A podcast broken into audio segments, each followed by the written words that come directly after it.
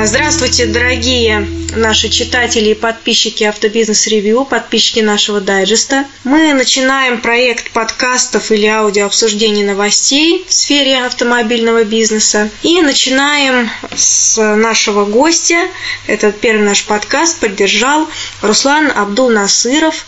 Это э, владелец, учредитель автосети РФ и апельсин. Многие знают как группу компании апельсин. Здесь немножко поясните, Руслан. Руслан к нам присоединился и прямо из Казани. А, эти бренды, ну, в двух словах, апельсин и автосеть РФ, чем отличаются?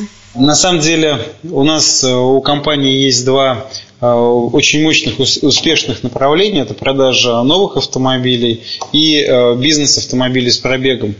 А в какой-то момент мы на самом деле приняли решение, что эти два направления необходимо разделять, потому что раньше э, мы занимались исключительно автомобилями с пробегом, и, э, наверное, только в 2013 году мы получили статус официального дилера и партнера э, автозавода «Лада». И, соответственно, когда возникла эта ситуация, мы поняли, что нам бы не хотелось эти два, а, два очень интересных направления, не хотелось бы нам их смешивать. Поэтому мы их разделили и назвали один бренд, это а, одно направление это автосеть.рф, это бренд-домен, а второе направление так и осталось, это бренд апельсин. Он, он очень хорошо известен в Татарстане, мы работаем с 2004 года, поэтому здесь ничего не стали менять. Ну, Руслан, могу подтвердить, апельсин известен давно и всем, и нам, и когда на мероприятиях э, то вам в плюс, да, э, общаюсь с коллегами, мне говорят, а хотелось бы послушать, что там у апельсина. То есть вот это есть такое, да. Ну что, значит, наша задача обсудить э, текущие новости, новости недели, то, что мы высылаем дайджестом, и то, что успели опубликовать на сайте. Заглянула я в дайджест, который мы рассылали, да, у нас новость недели была Auto выходит на рынок новых машин. А, совсем недавно, да, буквально позавчера на заседании руководителя автобизнеса у Татьяны Григорьевой, автобосс, да, мы э, слышали тоже выступления Дениса Мигаля и сотрудников Решафта. В общем, они сейчас очень активны. А, как активно вот это направление продажи автомобилей с пробегом. Ну, теперь Fresh Auto получила дилерство Ford и коммерческих автомобилей Mercedes-Benz приходит на рынок уже как официальный дилер, держитесь, дилеры, Fresh Auto, имеет свой совершенно другой подход к бизнесу. Здесь будет очень интересно, что, какие стандарты Э, возможно, новый задаст фрешафта. Есть у вас что сказать? На самом деле мы тоже начинали вообще э, свой а путь именно с бизнеса по продаже автомобилей с пробегом, после чего решили заняться и реализацией новых автомобилей. Я просто хотел бы поделиться опытом с компаниями, которые, возможно, двигаются этим же путем. На Вы деле... тоже рассматриваете, да, такое развитие? Ну, наверняка среди ваших э, подписчиков, слушателей есть компании, которые продают на сегодняшний день только исключительно автомобили с пробегом, и, возможно, они задумываются, но боятся, и вот им очень интересно посмотреть и послушать чужой опыт.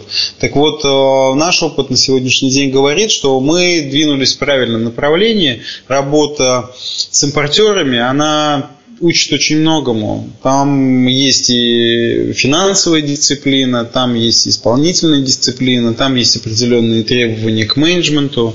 А, достаточно серьезный набор а, требований и ответственности сразу же возникает. Но здесь необходимо просто уметь работать, уметь коммуницировать и, наверное, договариваться, потому что зачастую производитель ну, в достаточно твердой форме требует выполнения тех или иных э, обязательств либо норм. Да, и вот здесь вот как раз-таки необходимо понимать, для чего он этого хочет от тебя добиться, почему ты должен дополнительно проинвестировать тот или иной стенд. Ну, достаточно много вопросов, которые раньше у тебя в голове не возникали, потому что ты был а, независимый как а, игрок автомобильного рынка и, в принципе, принимал те решения, до которых сам доходил и уже сам за них нес ответственность.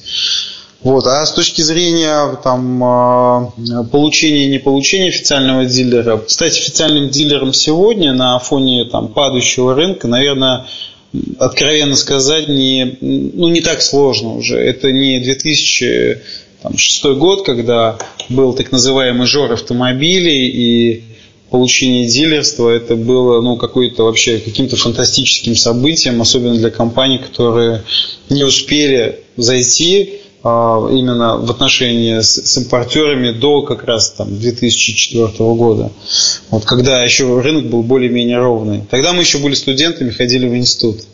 Вот, соответственно, ну, то есть получение самого статуса это, ну, пока ни о чем не говорит, да, то есть это, ну, то есть получили, молодцы, двигаются, наверное, согласно собственному пониманию стратегии, а теперь нужны результаты и нужны достижения. Вот, ну, как бы, вот, наверное, все-таки а, по поступкам судят и по результатам. Да? Здесь, как бы, конечно, очень интересно, на самом деле, мне как а, человек, который тоже начинал с бизнеса автомобилей с пробегом и продолжает этим заниматься, мне очень интересно посмотреть на их опыт, а, чего они смогут Теперь достичь. дилерство, да, опыт? Ну, да, опыт работы именно с импортером.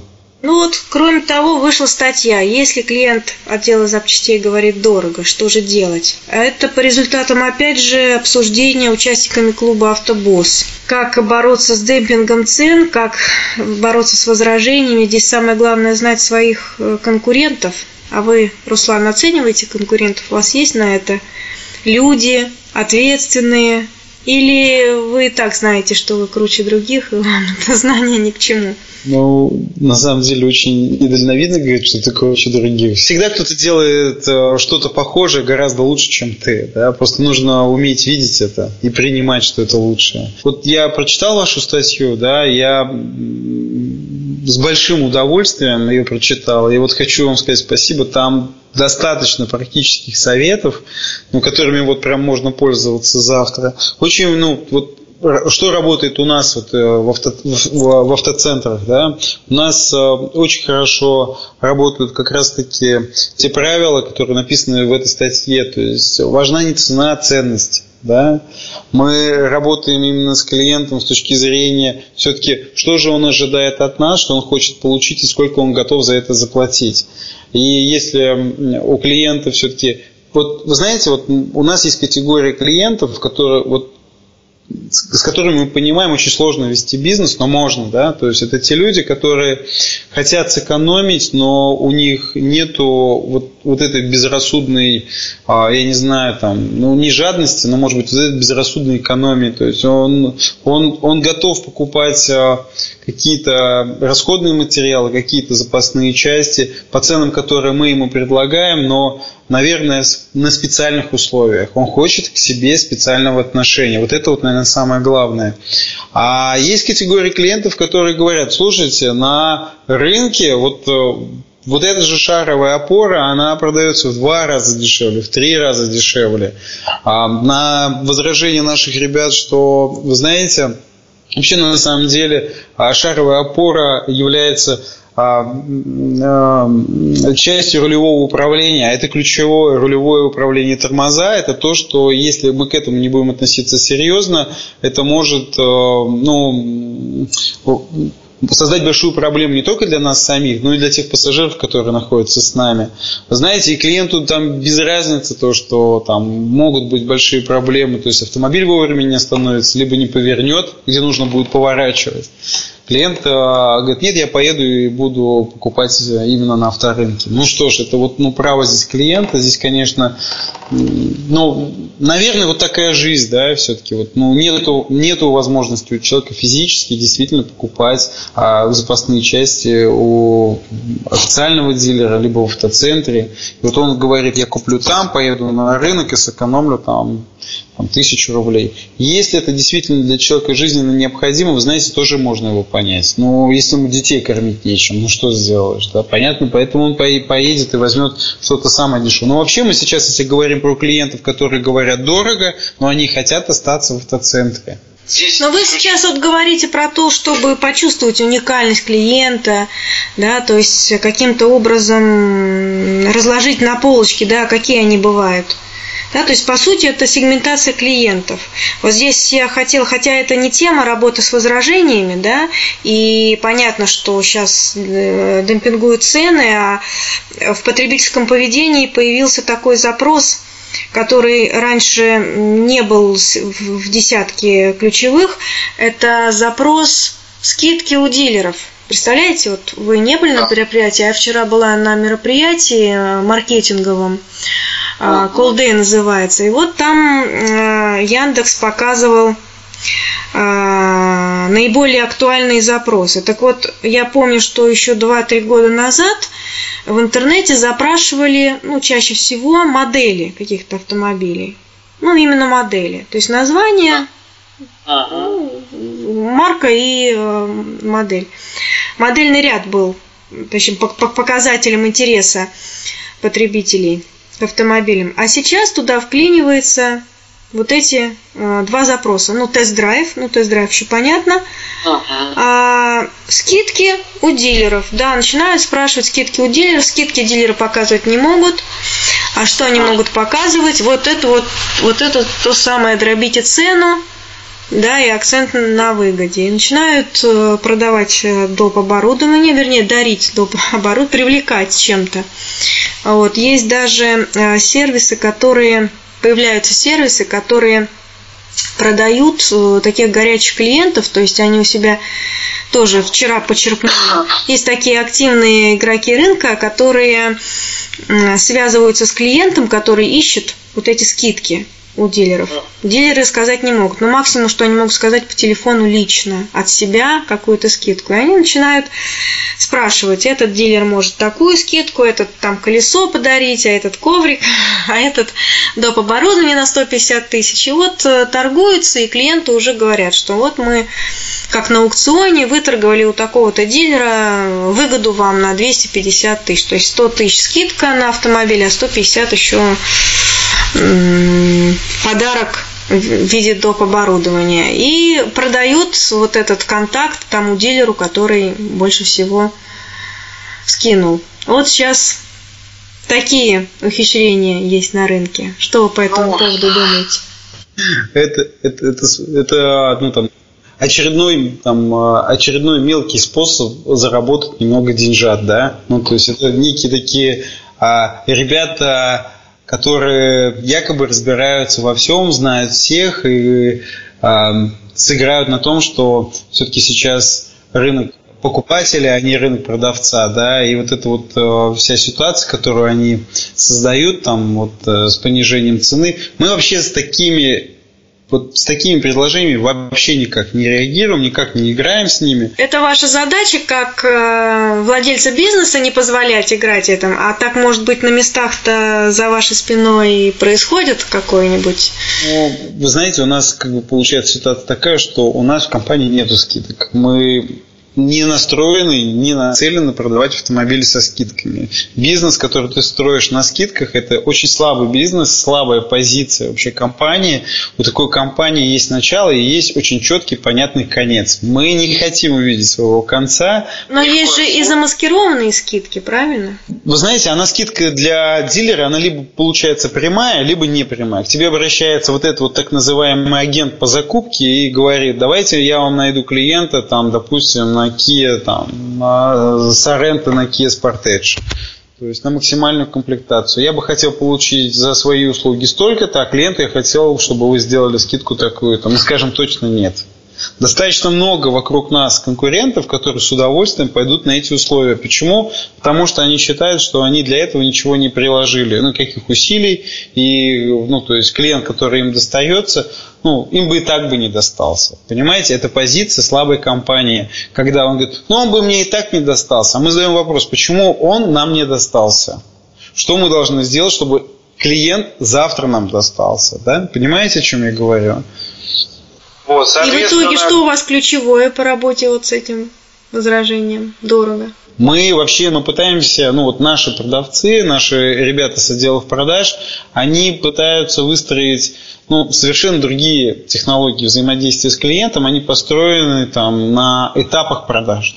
Да? В первую очередь мы выясняем потребности, мы э, выясняем способ оплаты покупки, мы выясняем ожидания клиента по стоимости, по финишной, мы выясняем, э, что бы он хотел увидеть в наполнении автомобиля, есть ли у него автомобиль на трейдин, скорее всего, он есть. Клиента интересует на самом деле не, вот как выясняется, клиента интересует не цена, не ценник, да, там 643 тысячи стоит Kia Rio в такой-то комплектации. Но ну, а все-таки есть э, такой сегмент клиентов, которых интересует именно это. Мы сейчас говорим про клиентов, которые говорят дорого. А да. что касается вообще этой темы заседания автобосса, а, мы же были с вами позавчера да, на заседании по теме финансовые услуги, пролонгации. Что вы для себя вынесли, что там было для вас особо интересным? Если говорить с точки зрения визуализации аудитории, она достаточно тоже оказалась интересной. Очень часто и чаще всего на конференциях автомобильных э, и на такой, как АвтоВОЗ, присутствуют в основном мужчины, мужское такое вот э, население нашей планеты, оно достаточно активно посещает такие мероприятия. Тут я, конечно, был приятно удивлен, а большинство абсолютное зала это были девушки. Это вот было видно, что это были как раз руководители среднего звена, люди, которые принимают участие в операционном бизнесе компании. А, ну вот, что я увидел с точки зрения, наверное, мужчины, да, то, что аудитория была исключительно женской. А в зале пахло духами, все было очень красиво, романтично. Ну так, э, э, э, это просто отметка исключительно моя субъективная. Для себя я там выношу, да, чем компания больше, тем, наверное, у нее становится своя уникальная подсчет эффективности работы тех или иных подразделений. Здесь же руководитель направления всего страхового компании Рольф, он рассказывал о том, что для них очень многие промежуточные KPI оказываются несущественны. Они судят вот не по ним, а просто по какому-то валу да, большому. И исходя уже из этого, делают какие-то выводы и корректируют бюджеты. У нас же компания, естественно, меньше, да, там в десятки раз относительно рынка. И эм, у нас у нас вообще несколько другой подход э, вот именно к этой стороне вопроса. И, ну, все это интересно было сравнивать. Мы же делимся опытом, приезжаем на конференцию зачем? Поделиться опытом, послушать, как работают коллеги. Мы продаем также, мы продаем исключительно наш ключевой показатель для этого отдела э, – это маржинальный доход. То есть сколько агентского вознаграждения брали для нас э, сотрудники э, кредитно-страхового подразделения – а вот у нас, кстати, сейчас на сайте э, опрос проводится. Какие услуги, включаемые в тело автокредита, для вас наиболее прибыльные? Ну, самое первое, это, наверное, агентское вознаграждение от банков. Это вот ну, самое прибыльное. А потом это комиссионные вознаграждения а, от страховых компаний, безусловно. И ну, на третьем месте стоит дополнительная продажа дополнительного оборудования. Но я думаю, что это вот, ну, наверное, у абсолютного большинства официальных дилеров именно такая структура дохода от продажи дополнительных услуг. В своем выступлении вы же тоже выступали, у Татьяны Григорьевны. Да. Вот можете в трех тезисах сказать, что вы хотели донести, чтобы не повторять ваше выступление, да? Вот основной, наверное, все-таки такой вот посыл, да, то, что на самом деле ничего нового нету. Да? Все технологии для нас всегда понятны, но в той или иной степени. Что нужно просто впахивать. Вот сегодня, ну, то есть такое время, чтобы получить какой-то результат финансовый. Раньше мы прилагали определенное количество усилий. Сейчас вот те усилия, которые мы прилагали, нужно умножить на 10. К сожалению, ускорившись в 10 раз, мы будем получать тот же самый финансовый результат, который вчера получали. И хотя бы, чтобы удержать а, те показатели, которые были вчера, мы должны крутить педали в 10 раз быстрее. Ну, вот это вот, ну, наверное, основное. А вообще, как бы бизнес э, любого, наверное, а, проекта, любого направления, он там зависит в первую очередь от людей, от их компетенций, от их навыков, от их желания достигать результата. Но это уже искусство, наверное, управленцев, которые набирают персонал, его мотивируют, его зажигают, поддерживают, может быть, какие-то непростые времена, либо в непростых ситуациях, когда аккумулятор сотрудника оказался по, по той или иной причине на нуле. И вот это вот, ну, как бы все, оно достаточно понятно, всегда легко говорится на словах, но к реализации у кого-то получается, у кого-то нет, к сожалению. А с точки зрения ну, там, каких-то вот практических инструментов с нашей стороны, это вот мы всегда используем э, простое правило трех действий. Контроль, действие, результат. Контролируйте, действуйте после того, как делаете выводы. Обязательно, обязательно измеряйте результат. Перезапускайтесь, если что-то не получилось. Контролируйте, действуйте делайте срез по результату. Контроль, действие, результат. Ну вот, вот, вот это вот достаточно простое правило, оно интерпретируется, возможно, всеми по-разному, но тем не менее мы его трактуем так, что Ребят, нет ничего нового на самом деле. Мы и наш персонал очень хорошо понимают и знают, что делать. Очень часто при отсутствии результата на каком-то предприятии, общаюсь с коллегами, я понимаю, что проблема на самом деле не в компетенции людей, а чаще всего проблема в отсутствии желаний у сотрудников достигать те или иные задачи, поставленные высшим руководством. Очень часто руководство какие-то цели, задачи очень так возбуждают, да, там кого-то, а, у кого-то амбиции удовлетворяют, кому-то, наверное, карман греют какими-то бонусами.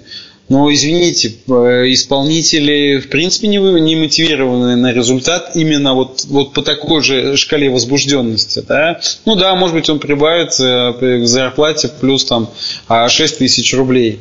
Извините, но, как выясняется, для него это не мотиватор. Ну, вот, вот, вот очень часто бывает такое, на самом деле. Ну что, пойдем дальше по новостям, да? да? Давайте. Медведь Холдинг приступил к продажам «Лады». Лада стала седьмой по счету в портфеле холдинга. Да, особенно интересно новости читать, и э, тем, тем более, что они сейчас все чаще и чаще стали приходить из регионов. Да, Москва да. как так подустала, или, может быть, не подустала, хотят да. удесятерять свои усилия, как вы говорите, да?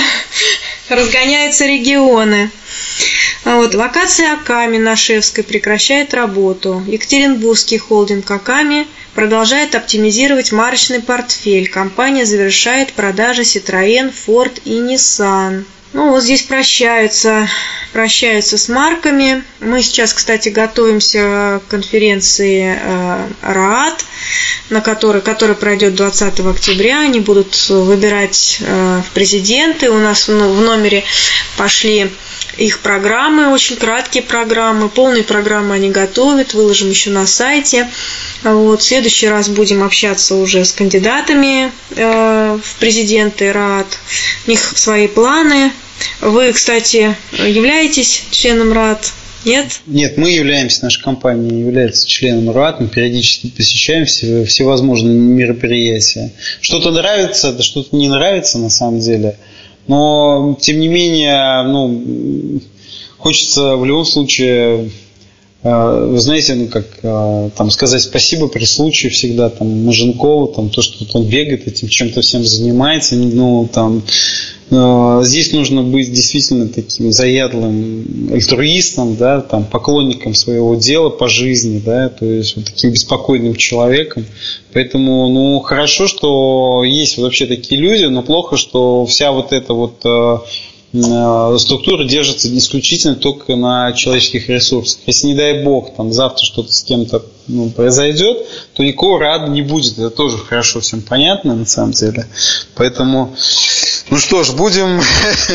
Но какие вот сейчас вам выгоды от Рады, что вам дает? Ну, вы знаете, а, а, да, то есть вот в, настоя... в настоящее время там каких-то выгод, ну, их нет, и там мы не ждем вот прям завтра, да, каких-то выгод. Но те планы, которые они для себя наметили, ну, возможно, что-то они смогут реализовать. Достаточно у них же такие обширные программы. Но уже достаточно того, что они там э, организовывают какие-то э, конференции, они э, проводят какие-то обучающие программы.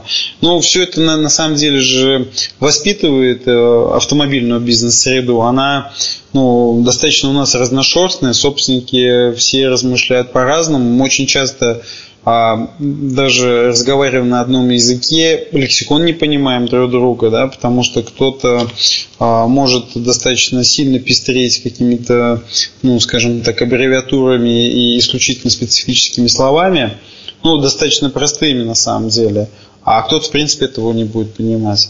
Поэтому, ну, там, планы УРАДа грандиозные, как я читал, да, ну, там, часть, если будет какая-то реализована, уже неплохо, да. Ну, то есть, мы, я же хорошо понимаю, если бы их не было, то вообще бы, наверное, даже и написанных планов бы не было. Писать-то некому было бы эти планы. Поэтому чаще всего бывает такое, что все, что запланировано, наверное, не сбудется до конца, но какая-то часть будет реализована уже неплохо. Теперь вот э, следующая новость. Ключ авто сменит орбиту в трех городах. Краснодарский холдинг Ключ авто откроет три дилерских центра Nissan в Краснодаре, да. Новороссийске и Ростове-на-Дону, которые развивала признанная банкротом Орбита группа компаний. О чем пишет коммерсант, и вот мы его цитируем. Вот как вот эту ситуацию можно прокомментировать? Да, есть какие-то новости, больше новостей с регионов и очень мало новостей из Москвы, да, вот как я вижу это. А, я вижу это следующим образом, то что в Москве, ну, все-таки, наверное, Москва уже вычистила всех слабых игроков, и, наверное, на территории нашей столицы все-таки остались а, в большинстве своем крепкие компании, которые, наверное, уже ну, достаточно прочно заняли свои позиции, и с ними мало что будет еще происходить в ближайшее время. Но это вот мое видение. Хотя я, я не могу знать там всей подноготной, да, всех компаний. Но вот у меня складывается такое ощущение, что в Москве все-таки рынок более-менее устаканился, и здесь так все утряслось. Ну так может быть здесь еще и повыше покупательская способность, и здесь еще не так все... Безусловно, там на самом деле, ну как бы Москва является центром распределения всего в России, да. Раньше а, ну, начиная там а, от колбасы, да, заканчивая всеми бюджетами. Сейчас но кол- за колбасой в Москву не едут, но по-прежнему за автомобилями достаточно большой трафик отправляется в Москву. Поэтому Москва является распределительным центром. Поэтому, ну, все-таки в Москве, наверное, компаниям, я не скажу, что легче, да, потому что бизнес в Москве имеет свои плюсы и минусы. Но вот те игроки, э, которые остались на сегодняшний день в Москве, я думаю, что они чувствуют себя более-менее ну, ровно. С точки зрения там, региональных игроков у нас идет достаточно мощное сейчас э, перераспределение сил. Очень много э, компаний, холдингов, групп автомобильных чувствуют себя неважно, к сожалению. А это все связано с ограниченными оборотными средствами, со снижением покупательской способности, там, с падением чека по сервисным услугам.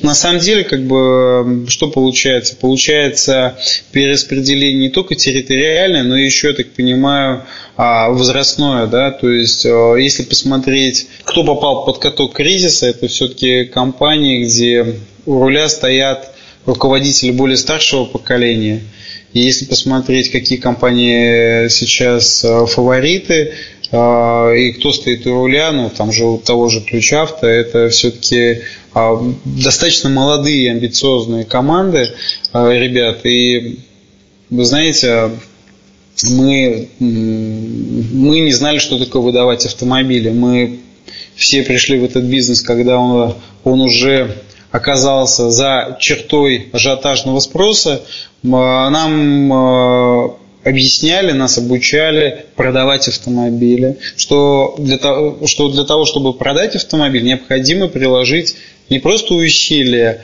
а определенное количество усилий, а в каких-то ситуациях где-то титанические усилия. Для нас сейчас, а, знаете, ну, вот, вот та ситуация, в которой оказались многие компании, для нас она ну, не очень понятна на самом деле, потому что мы не понимаем, почему так происходит.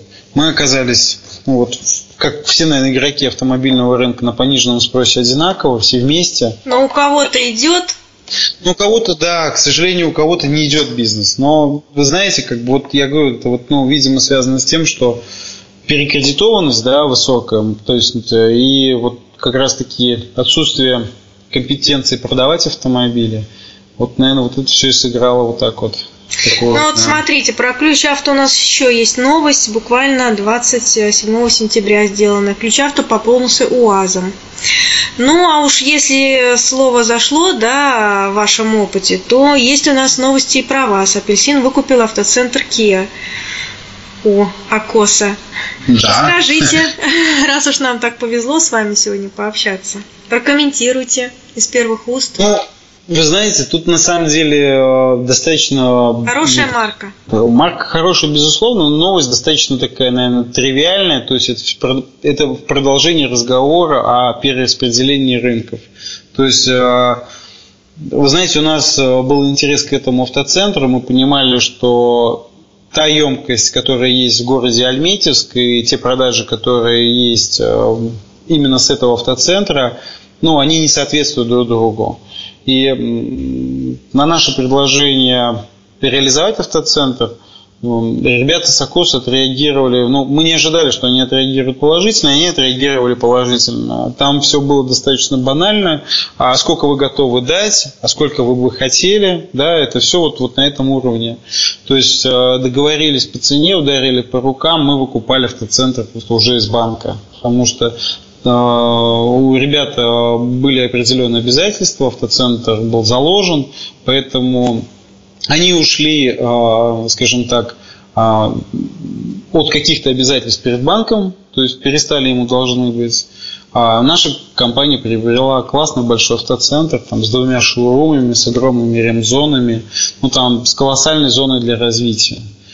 Соответственно, ну, как бы мне кажется, здесь выиграли все стороны. Вы знаете, тот самый редкий случай, когда все остались довольны. Если попытаться получить комментарии всех участников, там, АКОСа, банка и нас, то все довольны, представляете? То есть здесь никто там, не а, утирает нос, там здесь ни у кого нет обид, все довольны. У Акоса, у Акоса из структуры а, кредитного портфеля вышел один большой кредит, да, у банка ну, там, завершились отношения с партнером, когда ну, тот а, завершились отношения скажем так, с заемщиком, сразу одномоментный банк получил сразу всю сумму. Для нас тоже классная сделка, мы получили ну, относительно новый автоцентр, он построен в 2012 году, получили огромные мощности, ресурсы, то есть это все готово. Для развития бизнеса это отличная возможность, да, когда вот мы э, строили наши автоцентра, ну, это, со стройкой это еще отдельная история, отдельная песня, это, ну, понимаете, да, сначала там разрешительная документация, потом строительная, а потом отношения со строителями, да, то есть сначала тебе обещают, просят предоплату, а потом не выполняют какие-то обязательства, объясняя это объективными причинами. Поэтому, когда компания приобретает готовый актив, это, ну... А бизнес-процессы? Вы же получили не только помещение, да, и оборудование. Вы же получили и бизнес-процессы, и людей. Ну, мы получили какие-то, возможно, бизнес-процессы, но так как предприятие у нас зрелое, оно уже давно стоит на ногах, да, то мы, конечно, бизнес-процессы наследство никакие не приняли, не взяли, привезли свои правила. Вы знаете, как есть э, хорошая российская пословица, а новая метла по-новому метет. Здесь э, ситуация вот как раз таки вот была именно вот точно такой же. Мы привезли свой топ-менеджмент, лучших ребят, э, которые смогли показать хорошие результаты уже в действующих детских центрах. Для них это отличная возможность ну, вырасти по карьере, получить вообще в принципе от жизни какой-то вызов, оказаться в интересной ситуации вообще в принципе для себя. Да? А вот сколько вы, э, вам потребовалось времени, чтобы понять, что новый топ-менеджмент показал хорошие результаты? Ну что, эти результаты лучше? И, и по каким критериям? Месяц, две недели, два месяца? Если мы говорим с вами про оценку мою как собственника эффективности работы того топ-менеджмента, который я привез, там у нас тоже достаточно понятная структура взаимоотношений с моими ребятами, коллегами все выстраивается, мы начинаем отношения выстраивать по промежуточным показателям, так называемым KPI. Нас интересует э, там, маркетингу ставится план по трафику, отделу продаж э, план ставится по конверсии, э, допщикам план ставится по марже. Это те самые промежуточные показатели, по которым мы понимаем, что в принципе люди очень хорошо адаптировались к новым условиям работы. А вообще ключевое то, что, на что мы нацеливаем всех, это исключительно маржинальный доход.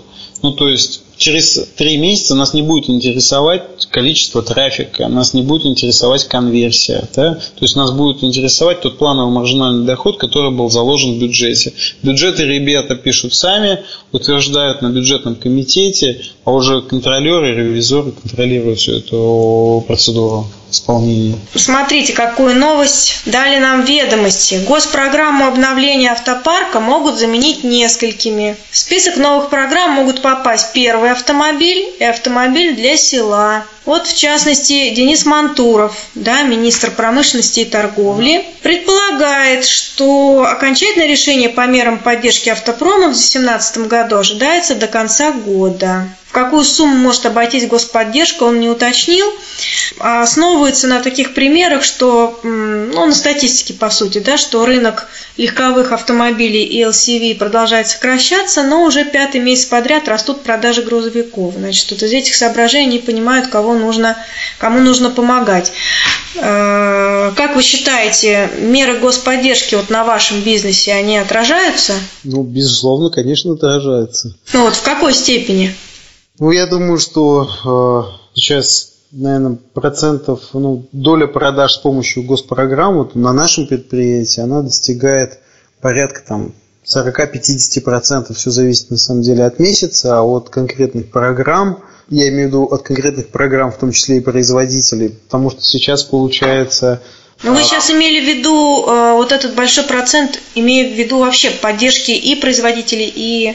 Да, да, ну вот как бы я хотел уточнить следующее, что э, сейчас вообще уникальная ситуация там складывается для потребителей, да, они получают скидку на скидку еще, да, ну то есть... Э, все-таки итоговая цена от реальной стоимости, она существенно ниже оказывается. Но, естественно, все это происходит не просто так, там это не розничные продавцы автомобилей регулируют здесь стоимость, а это все получается как раз-таки благодаря программам субсидирования и, опять же, каким-то маркетинговым программам производителей.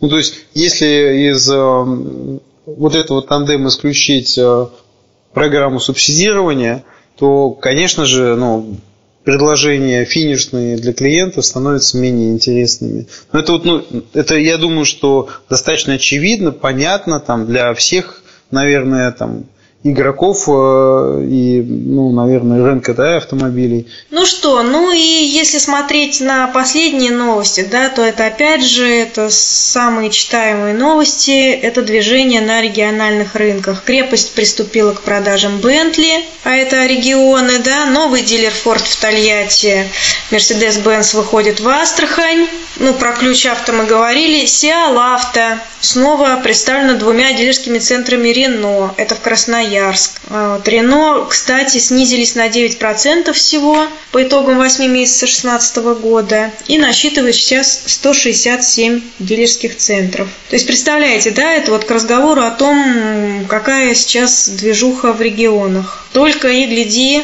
как раз такая ситуация, когда э, коллеги ждут когда соседи умрут. Это то самое явное подтверждение, что происходит такая перегруппировка игроков на автомобильном рынке. Да? Сейчас возникает такая новая реальность а, с новой, наверное, структурой игроков, с новыми э, сильными игроками, с новыми ребятами, которые только-только заходят в этот бизнес, и у них есть свои ожидания, свои, возможно, какие-то иллюзии, возможно, реальности будут несколько иными для них. Но, тем не менее, мы сейчас находимся достаточно активной такой вот а, а, структуре, да, которая очень подвижна. И вот я думаю, что вот сейчас произойдет какое-то закрепление каких-то активов за компаниями, и ну, все будет достаточно ровно и спокойно. Ну, то есть вот как ни крути, у нас все-таки рынок же развивающийся, ну, то есть вот он не, ну, недаром так называется. Это не говорит о том, что развивается он и так, настолько он хорош, что здесь есть прилагательное с неким элементом а, динамики и глагола, а это говорит о том, что он еще не зрелый, да, он еще не готов а, назваться а, сформировавшимся, да, и, естественно, здесь происходят вот такие вот передвижения. Ну что, на этой позитивной ноте, что новая – это сила, молодость, скорость, э, работоспособность, да, пахать, пахать и еще раз пахать. На этой нотке, Руслан, заканчиваем, да? Да, спасибо большое, Анастасия, за интересный разговор, за вашу работу, за статьи. Все частенько читаем, э, коллективом обсуждаем, иногда даже в дискуссии впадаем. То есть хорошие у вас э, интервьюеры, на самом деле интересные и успешные люди.